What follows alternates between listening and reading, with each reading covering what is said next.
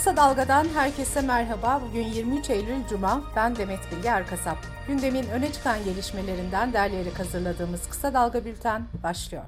Piyasa anketlerinde dile getirilen tahminler tutmadı ve Merkez Bankası Para Politikası Kurulu beklentilerin aksine politika faizini 100 bas puan aşağı çekerek %12'ye indirdi.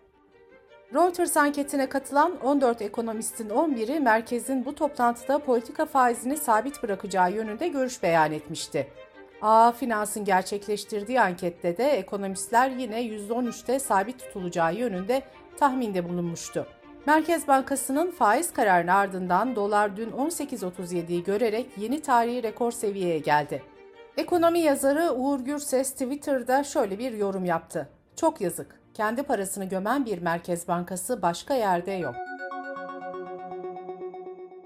Organize suç örgütü lideri olmaktan yargılanan Sedat Peker'in basın danışmanı olduğu belirtilen Emre Olur tutuklanırken Sedat Peker hakkında da yeni bir iddianame hazırlandı. Sedat Peker'in İstanbul'daki evine 9 Nisan 2021 tarihinde emniyet güçleri tarafından operasyon düzenlenmişti. İddianamede bu operasyonda çok sayıda silah bulunduğu belirtildi. Sedat Peker hakkında 25 Ağustos'ta yakalama kararı çıkarıldığı da öğrenildi. İçişleri Bakanı Süleyman Soylu, kripto para yolsuzluğundan aranırken Arnavutluk'ta yakalanan TODEX firarisi Faruk Fatih Özer'in iade süreciyle ilgili açıklamalarda bulundu. Bakan Soylu, Özer'in iade edileceğini düşündüklerini belirtti. Eylül 1992'de Diyarbakır'da katledilen Musa Anter davasında kararını açıklayan mahkeme heyeti davanın zaman aşımından düşmesine karar vermişti. Musa Anter'in oğlu Dicle Anter, adalet, hukuk bir darbe almıştır, babam ikinci defa öldürülmüştür açıklaması yaptı. CHP Genel Başkanı Kemal Kılıçdaroğlu altılı masada bir kriz olmadığını söyledi. Kılıçdaroğlu hiç kriz yaşamadık böyle bir şey olmadı olsa zaten meydana çıkar ifadesini kullandı.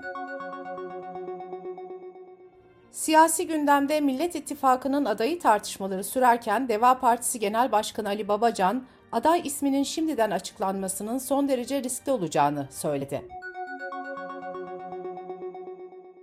Emekçi Hareket Partisi, Emek Partisi, HDP, Sosyalist Meclisler Federasyonu, Türkiye İşçi Partisi ve Toplumsal Özgürlük Partisi'nin bir araya gelerek oluşturduğu Emek ve Özgürlük İttifakı cumartesi günü yol haritasını açıklayacak. İçişleri Bakan Yardımcısı İsmail Çataklı, Muğla'nın Marmaris ilçesinde 19 saatte kontrol altına alınan orman yangınının 75 yaşındaki bir aracının yaktığı ateşle çıktığını belirtti. Çataklı bu açıklamayı Zafer Partisi Genel Başkanı Ümit Özdağ'ın Türkiye-Yunanistan arasında gerilim zirvedeyken sığınmacılar orman yangını çıkarıyor şeklindeki paylaşım üzerine yaptı. Kısa Dalga Bülten'de sırada ekonomi haberleri var. Cumhurbaşkanı Recep Tayyip Erdoğan, Birleşmiş Milletler Genel Kurulu nedeniyle gerçekleştirdiği New York ziyaretinin ardından soruları yanıtladı. Çevre, Şehircilik ve İklim Değişikliği Bakanı Murat Kurum, daha önce TOKİ'den ev alan ve borcu devam edenler için bir kampanya hazırladıklarını duyurmuştu. Bakan Kurum'un müjde dediği kampanyanın detaylarını Erdoğan açıkladı. Cumhurbaşkanının açıklamasına göre TOKİ'den ev ya da iş yeri alıp da geri ödemesi devam edenler için %25 peşin ödeme indirimi kampanyası başlatıldı. Borcun tamamını kapatamayacak olanlar bakiyesinin %25'inden az olmamak şartıyla yapabildikleri kadar ödemeye %25 indirim alabilecek. Türk İş Genel Başkanı Ergün Atalay, işçilerin gelir vergisinde düzenleme talep etti. Atalay şöyle konuştu. Mesela 10 bin lira ücret alan bir işçide Ocak ayında 630 lira vergi kesintisi yapılırken Eylül-Ekim aylarında ücretinde 1900 liraya yakın kesinti yapılıyor. Bu sürdürülebilir bir şey değil. İşçiye Ocak ayında verilen ücret Aralık ayında da verilmeli. Bu vergi konusunu anlatıyoruz ama Hazine Bakanı ya duymuyor ya görmüyor. Vergi konusu dayanılacak gibi değil, buna bir çözüm bulmak lazım.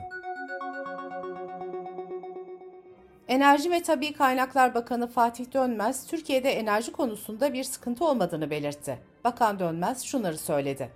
Elektrik üretimimizin %60'ını yerli kaynaklardan sağlayabiliyoruz. Doğalgaz depolarımız da neredeyse dolmak üzere. Enerjinin üretimiyle ilgili bir sıkıntımız yok. Türkiye İstatistik Kurumu Tüketici Güven Endeksinin Eylül ayında %0.3 oranında artarak 72.4 olarak kaydedildiğini açıkladı.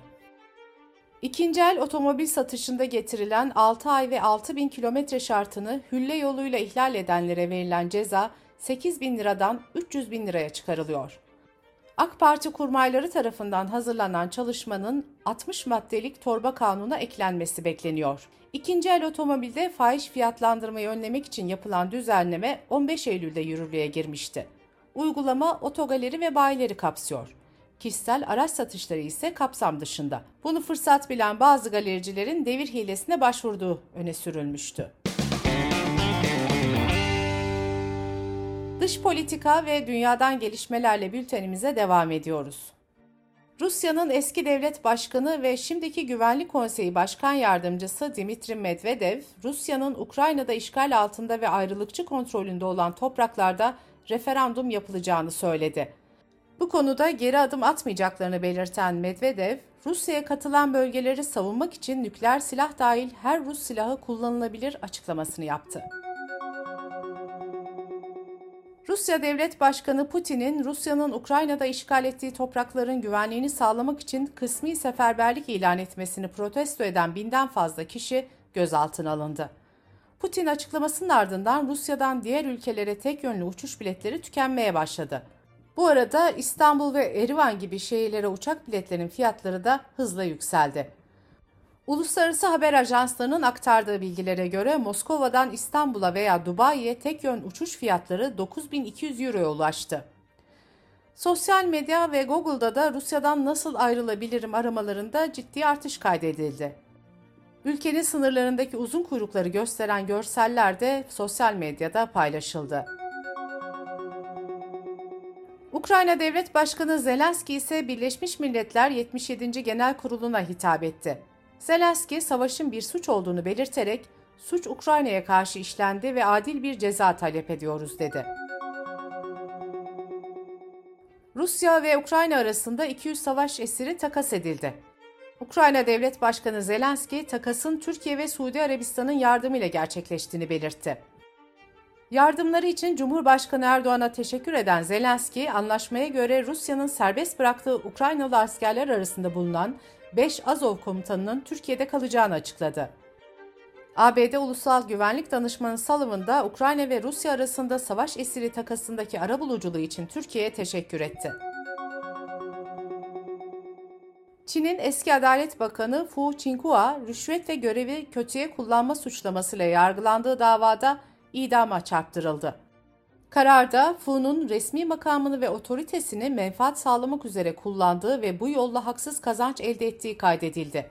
Eski Adalet Bakanı hakkındaki dava 11 Temmuz'da açılmıştı. Fu ise 29 Temmuz'da yapılan duruşmada hakkındaki tüm suçlamaları kabul etmişti. Meksika'da 19 Eylül'de 7.6 büyüklüğündeki depremin ardından dün de 6.8 büyüklüğünde deprem meydana geldi. Bültenimiz yayına hazırlandığı saatlerde kayıplarla ilgili resmi bir açıklama yapılmamıştı.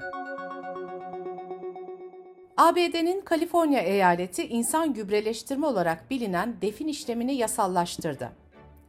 İnsan gübreleştirmede ceset, talaş gibi biyolojik olarak çözülebilen malzemelerle doldurulmuş, yeniden kullanılabilir, paslanmaz çelik bir kaba konuyor. 30 ila 45 gün sonra ceset tamamen çözünerek besin açısından zengin toprağa dönüşüyor. Bu yolla elde edilen toprak sevdiklerine veriliyor ya da arazi koruma çabalarına bağışlanıyor. Bültenimizi kısa dalgadan bir öneriyle bitiriyoruz. Yaşamının 12 yılını düşünceleri uğruna hapislerde geçiren Kürt gazeteci ve aydın Musa Anter 30 yıl önce Diyarbakır'ın karanlık bir sokağında katledilmişti. Musa Anter'in davası ise zaman aşımıyla ortadan kalktı. Oğlu Dicle Anter, Kısa Dalga yayın yönetmeni Kemal Göktaş'a Musa Anter'in yaşamını ve mücadelesini anlatıyor. Kemal Göktaş'ın podcast'ini kısa dalga.net adresimizden ve podcast platformlarından dinleyebilir, söyleşiyi YouTube kanalımızdan izleyebilirsiniz. Gözünüz kulağınız bizde olsun. Kısa Dalga Medya.